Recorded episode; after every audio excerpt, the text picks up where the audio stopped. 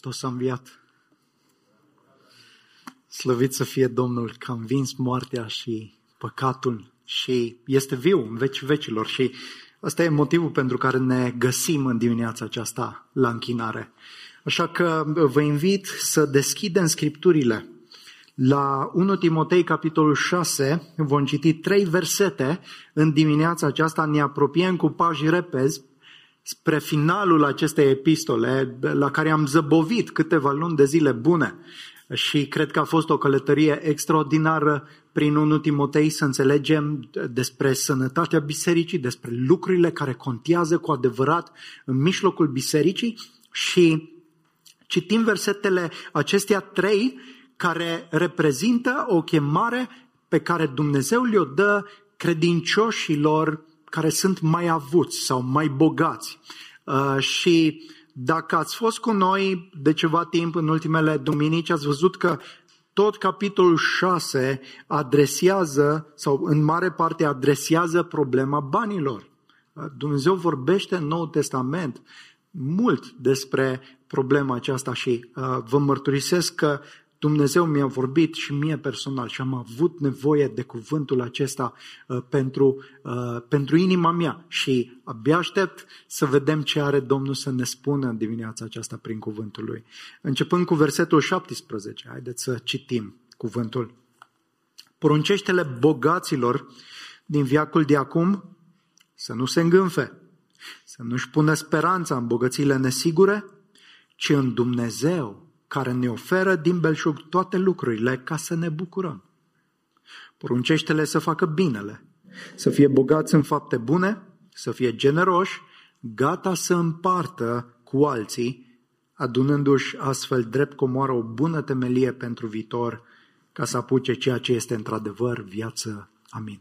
Doamne Tată, stăm înaintea cuvântului Tău și ceea ce vrem să auzim este cuvântul Tău, Doamne, nu doar cuvintele mele. Ajută-mă să fiu credincios, să te înalți pe tine, să înalți adevărul tău și să înalți Evanghelia. Și știu că numai Duhul poate să lucreze asta.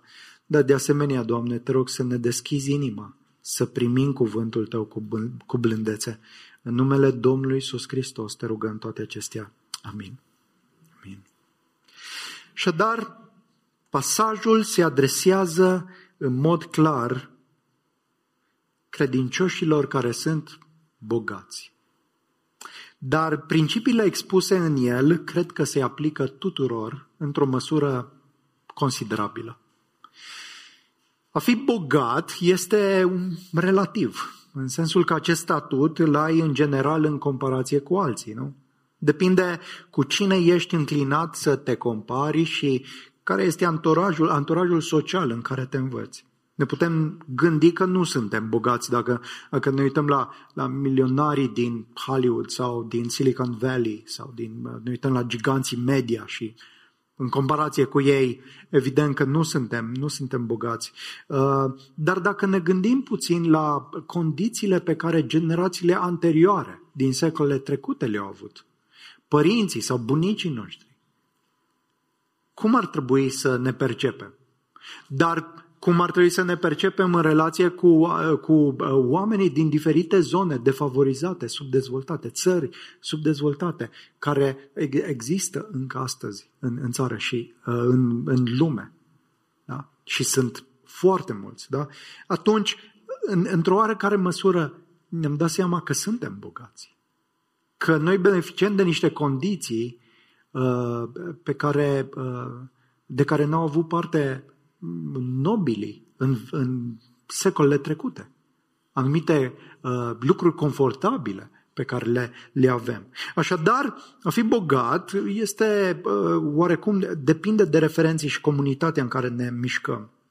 De asta spuneam că principiile din pasajul acesta se aplică tuturor. Și totuși, e important să vedem și să înțelegem că, într-adevăr, unii dintre credincioși sunt mai bogați decât alții. Și că pasajul acesta se referă într-un mod specific credincioșilor bogați. Dar nu exclusiv. ne, ne uh, cuprinde uh, și pe noi. Pentru că există o categorie aparte de oameni bogați care sunt simțitori mai avuți decât ceilalți din comunitate. Da? Adică au mai multe posesiuni, au o situație financiară mult mai bună. Și Scriptura vorbește pe paginile ei de oameni bogați care dețineau multe proprietăți, multe posesiuni, se bucurau de anumite privilegii și poziții de care majoritatea nu se bucurau. Câți oameni credincioși din Scriptură care sunt caracterizați ca fiind bogați. Cunoașteți? Evident. Da? Avram. Uh, Avram și Lot. Da? Au trebuit să cumva să o ia pe direcții diferite datorită posesiunilor pe care le aveau. Isaac, de asemenea, Iacov. Uh, ne gândim la Iov. Sarauț era un om care era cel mai bogat din ținut și cu toate astea era un om, un om credincios. Un om credincios. David, Solomon, regele Solomon, a depășit în bogăție mulți alți regi, pe toți regii din vremea de atunci. Da? Așadar, Scriptura vorbește despre uh, faptul că unii credincioși au fost bogați. Nu, evident, nu toți, nu majoritatea, dar unii dintre ei au fost în felul acesta. În biserica primară au existat creștini bogați. Da? Uh, Barnabas, probabil, era unul, un, un om mai înstărit decât ceilalți. Uh, s-ar putea ca doctorul Luca să fi fost unul dintre, mai, dintre cei mai, mai înstăriți. Creștini bogați au fost și atunci și există și acum. Și epistolele conțin referințe și îndemnuri specifice pentru creștinii bogați. Pentru că ei sunt parte din biserică și au o chemare specifică pe care Dumnezeu le-o dă. Am vorbit în urmă cu câteva săptămâni din uh, capitolul 6, din primele versete, și am văzut că pasajul acela se, se uh, referia la cei care doresc să se îmbogățească. Practic, oamenii creștini care, care tânjesc după asta, dar cel mai probabil că nu erau bogați. E bine, pasajul nostru pe care l-am citit din, de la versetele 17 la 19 se adresează celor ce sunt deja bogați. Și vreau să punctăm trei aspecte în dimineața aceasta despre chemarea creștinilor bogați. Uh, statutul de creștin bogat, să spunem așa, statutul acesta, pericole de evitat, sunt niște pericole specifice de evitat și investiții de urmărit. Investiții de, de urmărit. Primul punct, statutul acesta. Da? Din punct de vedere al Evangheliei, este legitim să fii un creștin bogat. Este un lucru care nu se contrazice cu îndemnul lui Pavel de a fi mulțumiți cu ce avem. Pentru că e o diferență între tânjirea sau dorința de a deveni bogat, de a te îmbogăți, fiind nemulțumit, fiind frustrat, fiind supărat de condiția pe care o ai și îți pui scopul vieții să ajungi să devii bogat, și unul care este bogat. Da? Accentul cade pe inimă, pe felul în care inima privește banii și bogăția și pe felul în care uh, inima folosește până la urmă banii, nu pe statutul în sine. Și în mod ultim, Dumnezeu este cel care face pe cineva bogat. Iată felul în care Ana, aduceți aminte din Vechiul Testament, mama lui Samuel, care era stiarpă înainte să-l aibă pe Samuel, cum se ruga ea? În 1 Samuel 2, 6 la 8, Iată rugăciunea ei. Domnul dă la moarte și tot El aduce la viață. El coboară în locuința morților și tot El ridică. Domnul duce la sărăcie și tot El îmbogățește. El coboară și tot El înalță. El îl ridică din praf pe cel sărac și îl înalță din grămada de cenușă pe cel nevoiaș ca să-i așeze la un loc cu nobilii și să le dea drept moștenire un tron al slavei, căci ai Domnului sunt stâlpii pământului și pe ei a așezat el lumea. Ana recunoștea că, dincolo de afacerile și de relațiile care se întâmplă între oameni, de de, de ceea ce vedem noi cu ochii. Dumnezeu este cel ce în cele din urmă hotărăște și ridică pe cineva sau hotărăște să coboare pe cineva. Dumnezeu este suveran peste condiția ta materială și socială și peste condiția mea materială și socială. Dumnezeu are ultimul cuvânt pentru că El este Domnul cerului și al pământului. El hotărăște cine să fie mai sărac, cine să fie mai bogat. Și El poate să schimbe condițiile, să ridice pe cei săraci, nu? Să devină bogați și să coboare pe cei bogați să devină săraci. În Deuteronom 8, de la 17 la 18, suntem avertizați împotriva negării acestui adevăr esențial. Și anume că Dumnezeu, în mod final, este sursa bogăției. Da? Iată ce spune pasajul. Să nu zici în inima ta, tăria mea, forța mâinii mele au făcut pentru mine această avere. Să-ți aduci aminte de Domnul Dumnezeul tău, căci El este Cel ce îți dă putere să faci avere ca să întărească astfel legământul pe care l-a jurat părinților tăi, așa cum se poate vedea în ziua aceasta. E adevărat că bogăția în cele din urmă vine, s-ar putea, printr-o, bă, prin anumite abilități, prin, printr-o muncă pe care o depui, asiduă și așa mai departe. Dar să negi faptul că Dumnezeu este în cele din urmă suveran, te găsești într-un pericol mare. Pentru că s-ar putea să te încrezi în tăria ta, în înțelepciunea ta, în realizările tale și să uiți că Dumnezeu este Cel ce te-a ridicat.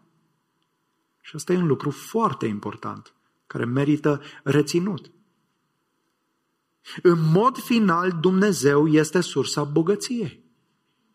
Vrea să ne gândim că indiferent câte abilități am avea, câtă înțelepciune, câtă, câtă istețime am avea. Dacă, dacă am fi trăit într-un alt secol și într-o, într-o zonă total defavorizată, poate în contextul războiului, cu siguranță n-am fi avut ce avem acum. Nu? Dacă condițiile ar fi fost diferite, cum zice Eclesiastul, că până la urmă totul ține de vremuri și de împrejurări. Și Dumnezeu domnește peste toate acestea. Și El hotărăște și stabilește într-un mod complet suveran cine primește bogăție și cine nu. Și Dumnezeu face toate astea având scopurile sale bine uh, stabilite. Și sunt trei implicații ale acestui adevăr. Prima implicație, nu este rău în sine să fii bogat. Un lucru pe care trebuie să-l afirmăm pentru că Biblia îl afirmă. Da? Bogăția vine de la Dumnezeu. El este sursa finală a bogăției. Nu, nu nimic din abilitățile mele. Nu înseamnă că Dumnezeu nu se poate folosi de acele abilități, dar adevărul e că nu toți cei cu abilități au bani și că mulți cu banii nu au abilități. Da? Însă bogăția vine de la Dumnezeu. Și problema multor creștini este că uită faptul acesta. Și mai mult, noi tindem să credem că din cauza că Dumnezeu nu dă tuturor bogăție, în mod automat înseamnă că niciun creștin nu ar trebui să fie bogat. Avem concepția asta egalitariană, în care toți trebuie să fim la fel. Da? Și dacă Dumnezeu m-a așezat pe mine într-o condiție, să spunem, mai, uh, mai săracă, atunci înseamnă că toți ar trebui să fie în felul acesta. Da?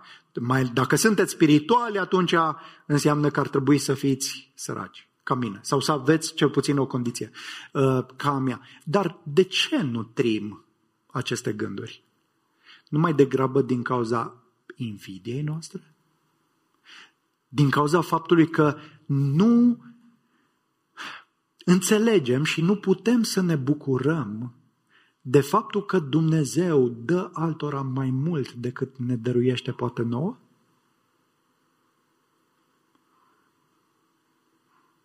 Nu e așa? Nu, nu ne place ideea aceasta. Nu ne place. Și atunci am vrea cumva să fim, să fim toți, toți la fel. Și pericolul este să invidiem. Ce interesant este că mult mai ușor ne plângem cu cei ce plâng și ne susținem nevoile și ne, ne aducem nevoile la cunoștință decât să ne bucurăm cu cei ce se bucură. Sau, de exemplu, Dumnezeu să, să-ți fi dat o binecuvântare și parcă cumva nu împărtășești la fel de repede, de, de teama că alții te vor interpreta, vor zice, păi, dar ce, cum ai făcut tu, da, de ce? Nu? Și atunci, și atunci nu avem libertatea să facem lucrul ăsta. Pentru că nu știm cu adevărat să ne bucurăm cu cei ce se bucură. Să ne bucurăm că Dumnezeu i-a așezat pe unii uh, într-un statut mai, mai înalt. Da? A doua implicație, bogăția nu este niciun semn al favorii lui Dumnezeu, cum ar dori unii să creadă. Adică unii cred că au un statut special înaintea lui Dumnezeu pentru că sunt bogați. Că sunt favorizați în mod unic, că bogăția este un semn sigur al favorii lui Dumnezeu. Dar este fals. Este absolut fals. Bogăția, faptul că ai primit bogăție, faptul că Dumnezeu ți-a încredințat mai multe lucruri, nu înseamnă că automat ai parte și de favoarea lui Dumnezeu. Poți să fii bogat și să nu fii în favoarea lui Dumnezeu. Asta e clar din cuvântul lui Dumnezeu. Și o a treia implicație a faptului că Dumnezeu e suveran peste, peste posesiunile noastre este uh, că bogăția este dată spre administrare. Dacă Dumnezeu este sursa, în cele din urmă El este adevăratul proprietar. Și noi tot ce avem este primit și prin urmare suntem administratori ai lucrurilor primite. Adică ni s-a încredințat ceva. Și Dumnezeu ne încredințează ceva cu un anume scop, pentru că îl slujim pe El. Uh, vă aduceți aminte de pilda talanților pe care Domnul a dat-o? E bine, talanții erau uh, bani, nu, nu, nu abilități. Nu. Noi ne gândim, extragem din acea pildă că e vorba de abilități, de talente și ca aplicație sigur că se potrivește. Dar talanții atunci erau bani. Și Dumnezeu, ă, stăpânul împarte unuia cinci, altuia doi, altuia unu. Și ei devin administratori, responsabili peste ceea ce, ce au primit. Așadar, Dumnezeu ne va cere socoteală de felul în care am primit ceea ce am primit de felul în care folosim mai degrabă lucrurile pe care le-am primit. Și încă un lucru interesant despre statutul acesta de, de om bogat, chiar creștin. Uh, versetul 17 începe astfel, poruncește, poruncește-le bogaților din viacul de acum. Și mă gândeam, de ce pune Pavel lângă uh, cuvântul acesta bogați expresia din viacul de acum? Pentru că statutul de bogat este unul temporar. Unul ce ține de viacul acesta în care trăim. Bogăția este trecătoare, este efemeră. Și Pavel spunea cu claritate în același capitol că noi n-am venit, n-am adus cu noi nimic în lume și nu vom lua cu noi nimic când ieșim din lumea aceasta. Eu, eu spunea, gol am ieșit din pântecele mamei, gol mă voi întoarce în țărâna pământului. Cu alte cuvinte, statutul acesta de bogat este, este un statut efemer. Este restrâns la viața aceasta trecătoare. Și trebuie să înțelegem acest adevăr. Pentru că a fi bogat sau a fi sărac, avea un statut social sau altul, ține de, lucruri, de ordinea lucrurilor de acum, care este trecătoare. De asta creștinul ar trebui să aibă perspectiva aceasta întotdeauna înainte ochilor. De ce? Ca să nu-și clădească identitatea, demnitatea, valoarea, semnificația pe statutul acesta. Fie că este bogat, fie că este, că este sărac. Să, să nu își bazeze semnificația și fericirea pe posesiunile sale, un, un pericol de altfel evident. Ceea ce ai nu definește cine ești. Ceea ce ai nu definește absolut deloc cine ești. Din potrivă, un credincios, așa cum am auzit la închinare, uh, vedeți ce, ce dragoste ne-a arătat Tatăl. Să câștigăm multe bogății și să ne descurcăm bine în viață. Ce, ce binecuvântări mari ne-a dat Dumnezeu. Suntem, suntem binecuvântați. Nu. Vedeți ce dragoste mare ne-a arătat Tatăl să ne numim copii ai lui Dumnezeu. Să numim copii ai lui Dumnezeu pentru că statutul acesta de copii ai lui Dumnezeu, că suntem înfiați de, de Tatăl nostru, de, de Dumnezeul nostru, că am fost împăcați cu El, înfiliați, ajunși în familia Lui, statutul acesta rămâne, trece dincolo de perioada aceasta scurtă în care trăim. Și Ioan spune, suntem copiii lui Dumnezeu. Și ce vom fi? Nu s-a arătat încă, nu înțelegem pe deplin încă, dar știm că atunci când îl vom vedea, când se va arăta El, când îl vom vedea pe El, vom fi ca El, pentru că am fost înfiați. Și că identitatea mea principală, valoarea mea, bucuria mea, fericirea mea, nu se găsește în faptul că am sau nu am, că sărac sau bogat, sau mai sărac sau mai bogat, ci în faptul că sunt copilul lui Dumnezeu. Și asta îmi definește identitatea mea și valoarea mea. Și asta nu e trecător. Asta nu e instabil, asta este sigur, asta rămâne pentru, pentru totdeauna. Și dar statutul de bogat este porunceștele bogaților din viacul de acum. Da?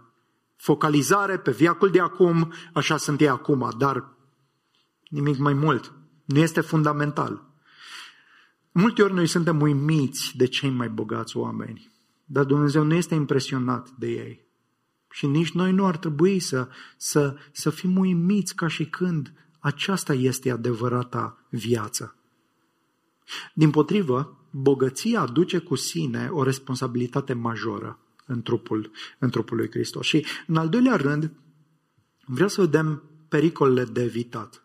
Pentru că sunt anumite pericole specifice care vin în viața celor ce au mai multe posesiuni pe care nu le avea, ispite cu care nu te-ai confrunta dacă pur și simplu nu ai avea banii respectivi.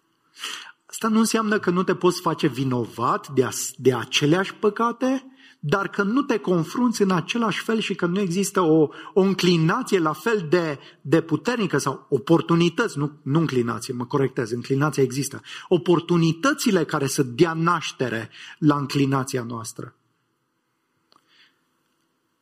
Nu e așa, atât bogăția cât și sărăcia sunt teste prin care trecem și care scot la iveală inima noastră. Uh, cu ceva timp în urmă, în perioada pandemiei, uh, încă suntem, dar era pe la început, ne-am uitat la Deuteronom 8 și vorbeam de adversitate și prosperitate și că Dumnezeu ne testează când printr-una, când prin cealaltă. Ne scoate la iveală ce în inima noastră și atunci când ducem lipsă, cum a făcut cu poporul evreu în pustie, dar scoate la iveală ce este în inima noastră și atunci când suntem în belșug. Suntem testați. Da? Și că sunt niște pericole reale atunci când avem belșug. Și Pavel spune în Filipeni, capitolul 4, că am învățat să fiu mulțumit știu să fiu mulțumit când sunt în lipsă și știu să fiu mulțumit și când sunt în belșug. Paul nu zice, tot timpul am fost în lipsă. Nu, a fost perioade în viață când am fost în belșug. Și am învățat să fiu mulțumit, pentru că e nevoie de o anumită inimă care să-L onoreze pe Dumnezeu și când ai, ai bogății. Da? Care sunt ispitele specifice? Ispita de a fi arogant. Versetul 17. Poruncește-le bogaților din viacul de acum să nu se îngânfe. Da, acum, evident, poți să fii sărac și să fii teribil de arogant. Da, e, e adevărat. Nu doar bogații sunt aroganți. Și, și oricine, oricine poate să fie arogant. Asta e clar, mândru. Dar ce anume l-ar putea determina pe un om bogat să fie arogant? Care e ispita? E bine, După cum deja ziceam, bogăția, când crezi că bogăția este rezultatul înțelepciunii și tăriei tale. Da? Ce am făcut e pentru că am fost omul potrivit, la locul potrivit. Pentru că am uh, muncit din greu, pentru că m-am dedicat, pentru că am făcut cu tare, pentru că, da? Și dintr-o dată mă uit la bogățiile mele și zic, totuși, n-am lucrat degeaba, adică se vede. Și nu se oprește aici. Dacă am avut succes în, în domeniul financiar și în domeniul afacerii, s-ar putea să am impresia despre mine și mai ales dacă mă încred în abilitățile mele, că sunt cam bun în toate domeniile.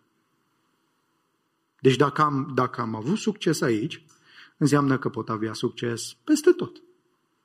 Și pot să devin îngânfat prin faptul că încep să dau lecții despre toate lucrurile. Pe baza faptului că, uite, am avut succes aici, concluzie, sunt bun la toate.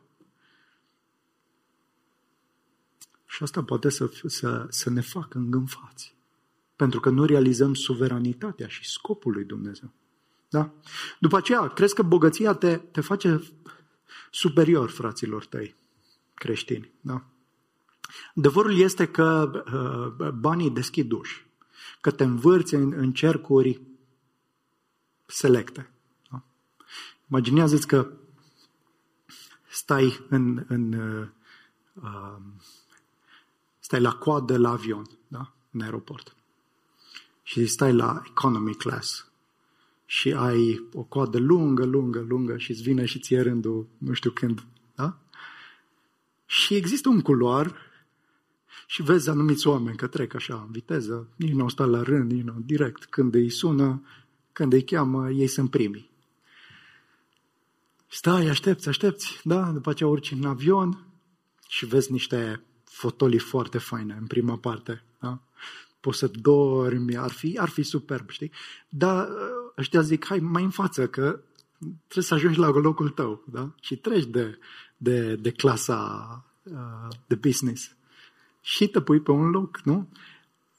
Și îți dai seama că nu ai acces. Chiar dacă zbori cu același avion, nu ai neapărat acces la aceleași condiții și la... Nu? Bun.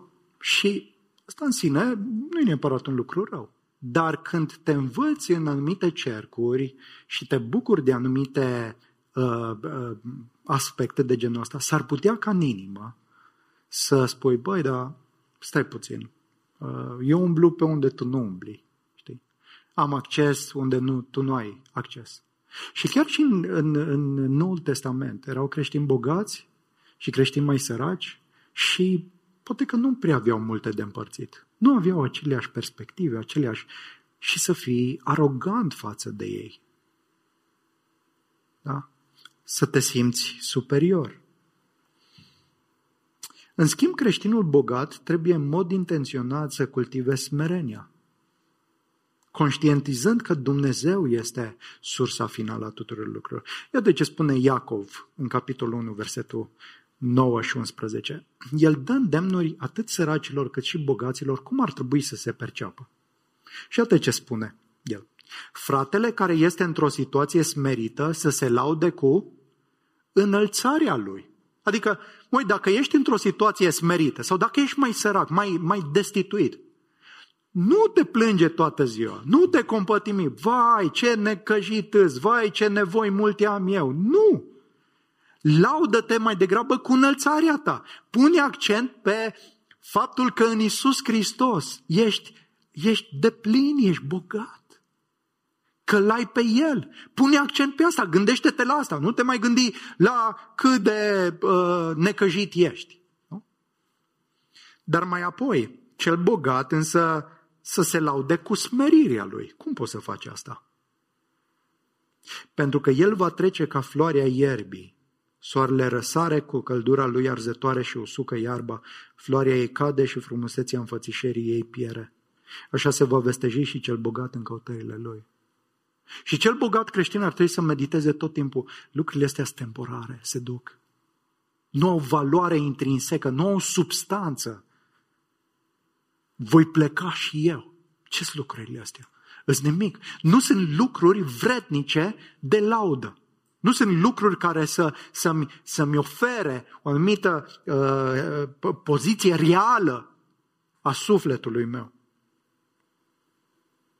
După cum spuneam, ispita de a fi arogant nu se limitează doar la cei, cei bogați. Și aș vrea să punctez un, un anume aspect. Ne putem crede mai spirituali doar pentru că nu avem bogății. Nu? Și considerăm, s-ar putea să considerăm că, uite, situația în care mă găsesc e datorită credincioșiei mele. Eu nu sunt ca alții care, da, știm noi de ce au ajuns ei bogați, nu? Și atunci începem să criticăm, să judecăm, să invidiem. Și asta o izvoresc tot din, din, din aroganța noastră. Deci atenție la, la lucrurile acestea. O a doua ispită, pe lângă ispita de a fi arogant, este ispita de a spune încrederea în bogăție. Versetul 17. Poruncește-le bogaților să nu-și pună speranța în bogățiile nesigure, ci în Dumnezeu care ne oferă din belșug toate lucrurile ca să ne bucurăm. Iată cum sunt caracterizate bogățiile. Ce se zice despre ele? Bogățiile nesigure. Da, banii și posesiunile promit stabilitate, protecție, însă, însă în substanța lor, în natura lor, sunt total nesigure. Și Biblia afirmă în multe rânduri că bogăția nu salvează, că nu izbăvește cu adevărat, că nu eliberează și totuși pare să o facă.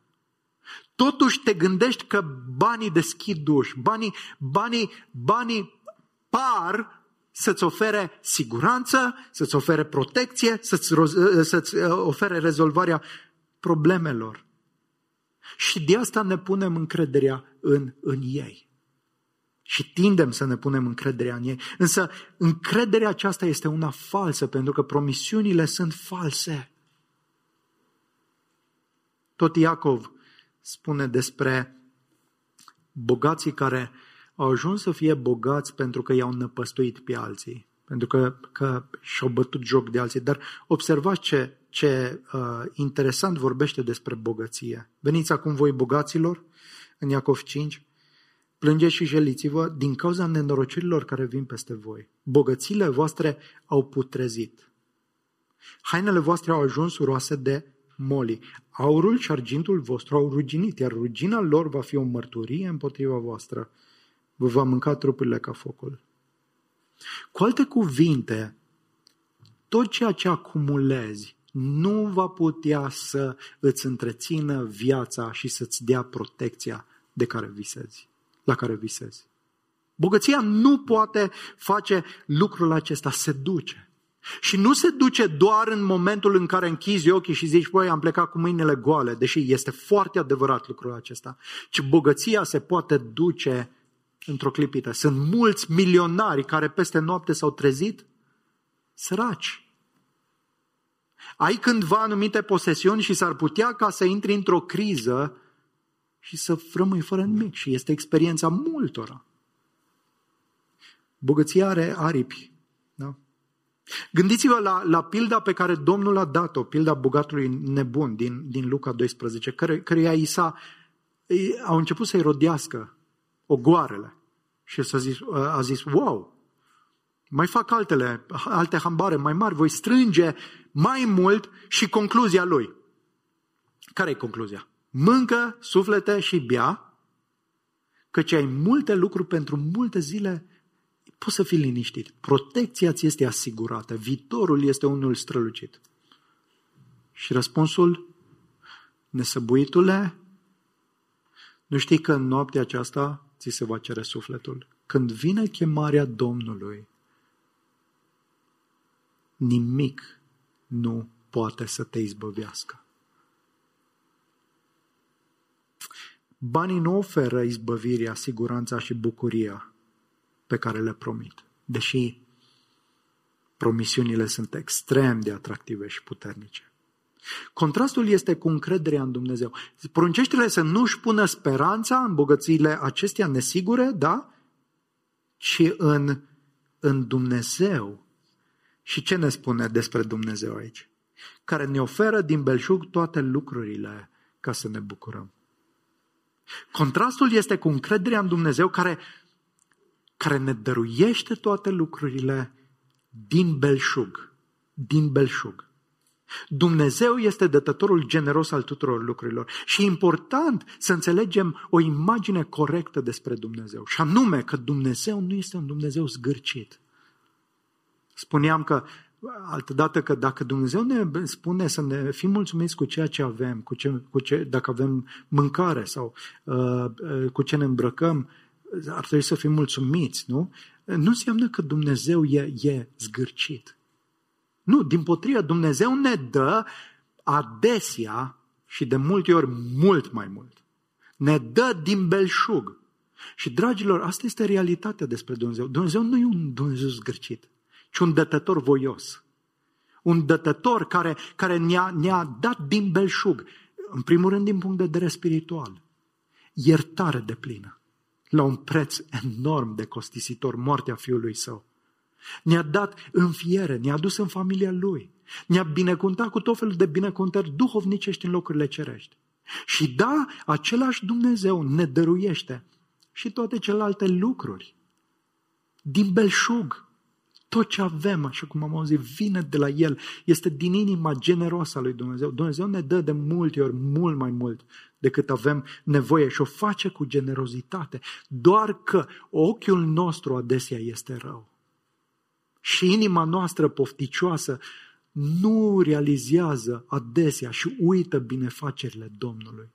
Dar suntem înconjurați, dragilor, cu grija lui Dumnezeu față de noi. Dumnezeu este generos, este, și este unul fericit. Și încă un lucru, de ce ne dă toate lucrurile din belșug? Ca să ne bucurăm, nu ca să ne simțim vinovați. Dumnezeu ne dă ceea ce ne dă ca să ne bucurăm. Vrea să ne bucurăm. Eclesiastul spune, cine poate să mănânce și să se bucure fără El, fără Domnul? Păi Dumnezeu, Dumnezeu spuneam, că Dumnezeu nu este comunist.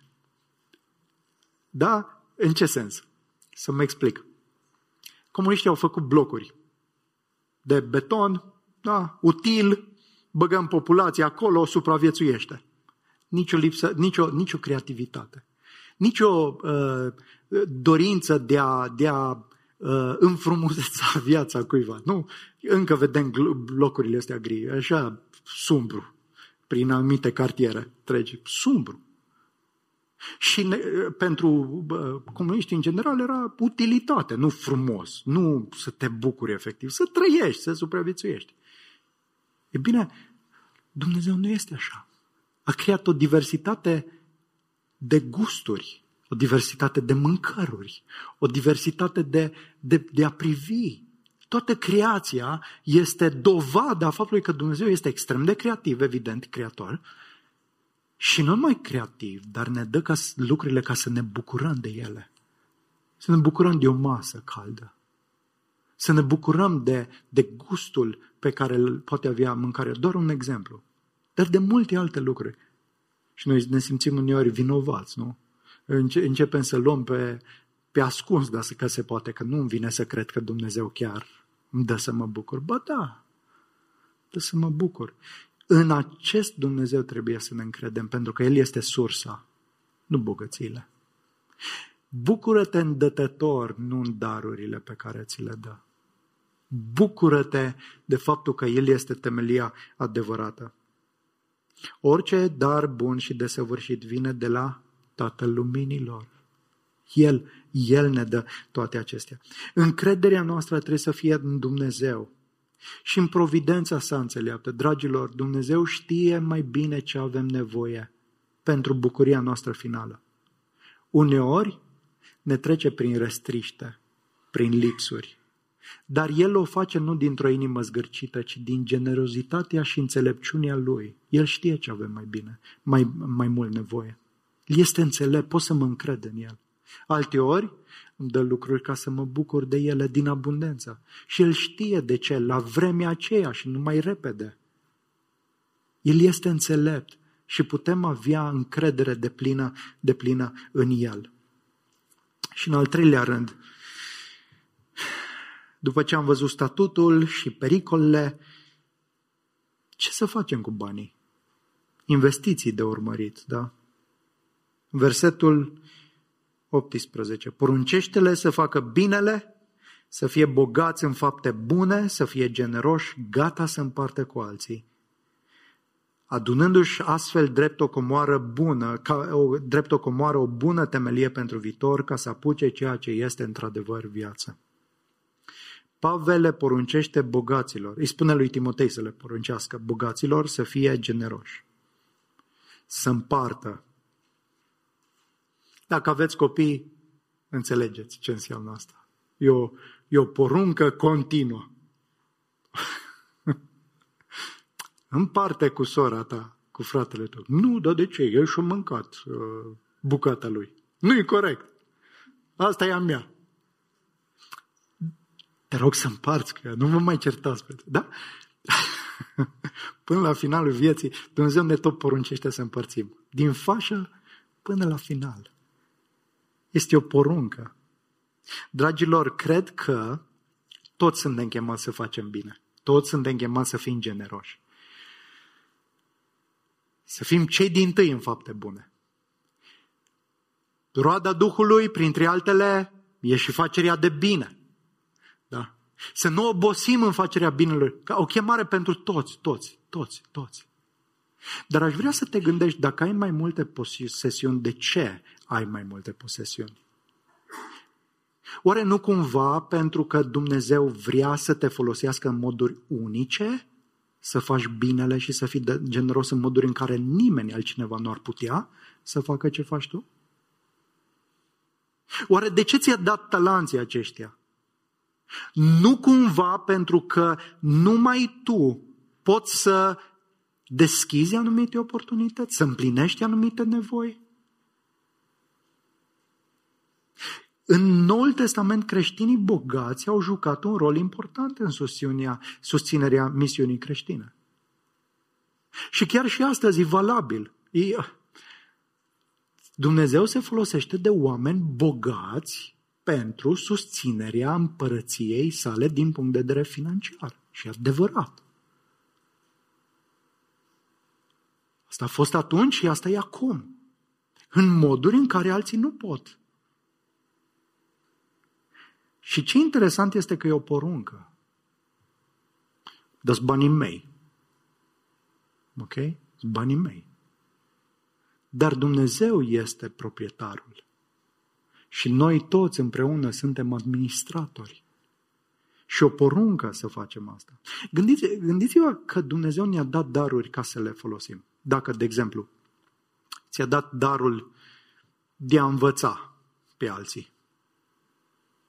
S-ar putea ca cineva să recunoască acest dar și să spună, uite, cred că Dumnezeu te-a binecuvântat cu asta, folosește-l.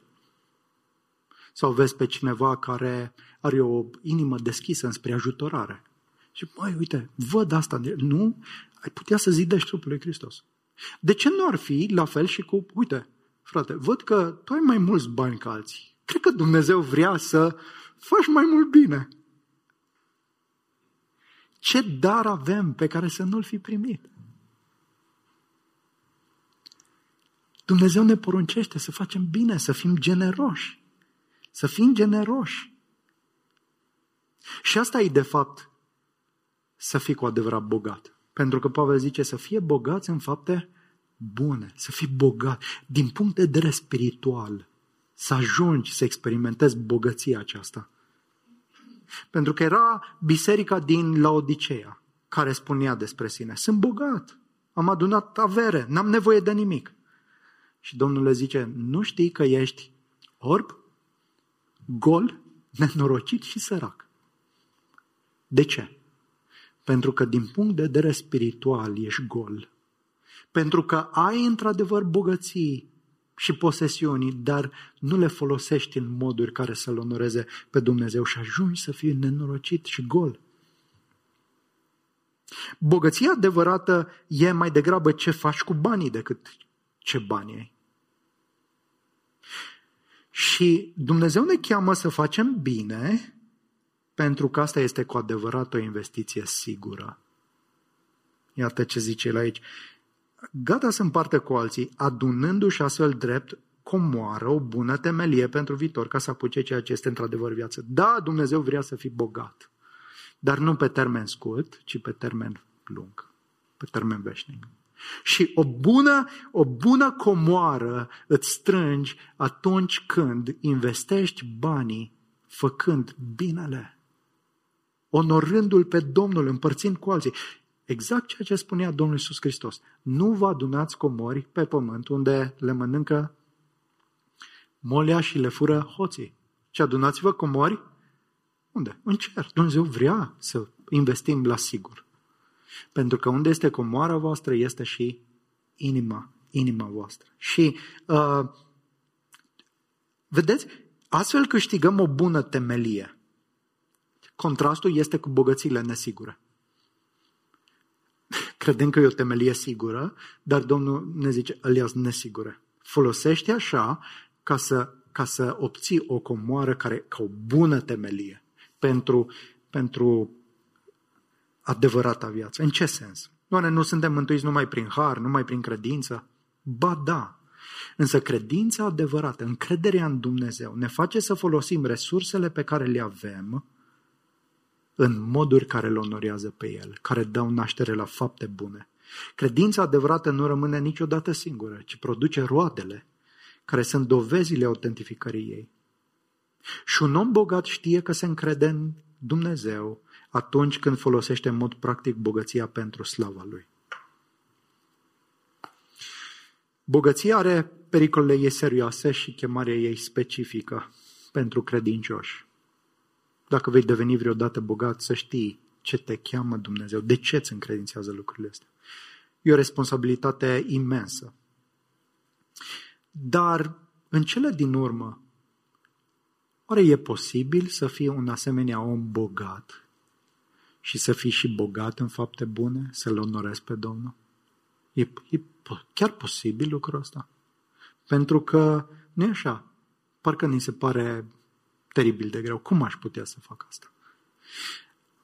Vă aduceți aminte de faptul că Domnul s-a întâlnit la un moment dat cu un tânăr bogat și tânărul acesta îi spune ce să moștenesc ca să am viața veșnică? Cunoști poruncile? Le cunosc, super, le-am împlinit. Și Domnul spune un singur lucru îți mai lipsește, du-te, vinde tot ce ai, de la săraci, urmează-mă. Și ni se spune că tânărul acesta a plecat întristat pentru că avea multe, multe bogății. Și când ne gândim la pasajul acesta, ne gândim, măi, nu-i corect. Am plecat și noi întristați, nu? Dacă am avea bogății. Și uh, Domnul spune ceva. Ce, asta, asta e mai interesant. Și el zice așa, cu greu va intra un bogat în împărăția cerurilor. Mai ușor va intra un, o cămilă prin urechea acului decât un bogat în împărăția cerurilor. Cu alte cuvinte, Domnul zice, inima omului este atât de strâns legată de bogățiile acestea, încât este imposibil pentru ea să renunțe la ele și să îmbrățișeze calea vieții. Imposibil. Așa de, de înclinată este inima noastră înspre posesiuni. Foarte înclinată. Îi simțim tentaculele tot timpul. nu așa? Nu o luăm și noi razna, chiar dacă suntem creștini uneori? Câștigăm mai mult și parcă nu mai gândim logic. Ne schimbăm prioritățile. Ne... Tot timpul se ispitele astea. Dar un om firesc, pentru un om firesc este imposibil, este cu greu, un om legat de bogăție, un om bogat, să devină, uh, să intre în împărăția cerurilor. Și știți ce e interesant? Și răspunsul ucenicilor. Păi, Doamne, dacă, dacă așa stau lucrurile, atunci cine poate fi? Cine poate să intre? Adică, a, ne uităm la ăștia bogați, greu, zici, dar ne uităm la inima noastră, ne uităm la poftele noastre. A, ucenicii au avut o clipă de luciditate și au dat seama. Pe Doamne, dacă e așa, cine poate? Și Domnul spune, ceea ce este imposibil la oameni, este posibil la Dumnezeu. Pentru că numai Dumnezeu, dragilor, poate să intervină prin Evanghelie în inima care e atașată de bogățiile acestei lumi și să o elibereze cu adevărat. De ce? Pentru că Isus Hristos a murit pentru păcatele noastre, a biruit moartea și a biruit în consecință puterea păcatului care ne lega. Și oricât aș spune unui om bogat sau unui om mai bogat sau unui om cu posesiuni să fie generos sau uitându-mă la inima mea, la chemarea aceasta pe care mi-o face Domnul să fiu generos, îmi dau seama că în mine însumi nu am resursele necesare, mi este imposibil să devin omul la, pe care Dumnezeu îl dorește. Singura mea speranță, nădejde, este o lucrare radicală, o intervenție a Duhului prin Evanghelie care să mă libereze inima, să încep să văd bogățiile așa cum sunt ele, nu ca temelie pentru viața mea, nu ca fericire, identitate și valoare pe care mi-o oferă. Pentru că dacă le văd în felul acesta, poți să-mi dai or, or, oricâte porunci, o să încerc să cosmetizez situația. O să încerc să mai dau așa din când în când, să nu pară că să chiar așa de rău. Dar când intervine Evanghelia în inima omului, le liberează. Și, și numai Duhul poate să schimbe. Și Duhul o face, dragilor. Ce e imposibil nouă este posibil lui Dumnezeu și El intervine și transformă și schimbă. În așa fel încât să facă din noi oameni generoși, oameni preocupați cu împărăția lui Dumnezeu și ne uităm la posesiunile noastre și le vedem ca mijloace pentru înaintarea împărăției lui Dumnezeu. Domne, mulțumim tare mult pentru cuvântul acesta și înaintea lui ne declarăm total dependenți și nevoie de lucrarea Duhului și de Evanghelie în a ne schimba tânjirile inimii. Doamne, ai spus că acolo unde e comoara noastră este și inima noastră, dar cum am putea să schimbăm ce prețuim dacă nu intervii Tu? Numai Duhul îl poate face pe Hristos să fie prețios înainte ochilor noștri, mai prețios decât aurul și argintul, mai prețios decât viața noastră. Te rugăm, lucrează prin Duhul, deschide-ne ochii să-L vedem pe Hristos ca fiind într-adevăr prețios, el care a murit pentru noi și a înviat. Te rugăm, ajută-ne ca în Hristos să ne punem nădejdea. El este adevărata stâncă. El este adevăratul adăpost. El este, el este identitatea noastră. Deschide-ne ochii, Doamne. Dacă sunt oameni încă orbi din punct de vedere spiritual, te rog, deschide ochii orbilor. Pentru că Tu ai putere. Tu ai murit și ai înviat și îți salvezi un popor care să fie plin de fapte bune pentru gloria ta. Numele Domnului Iisus Hristos te rugăm. Amin.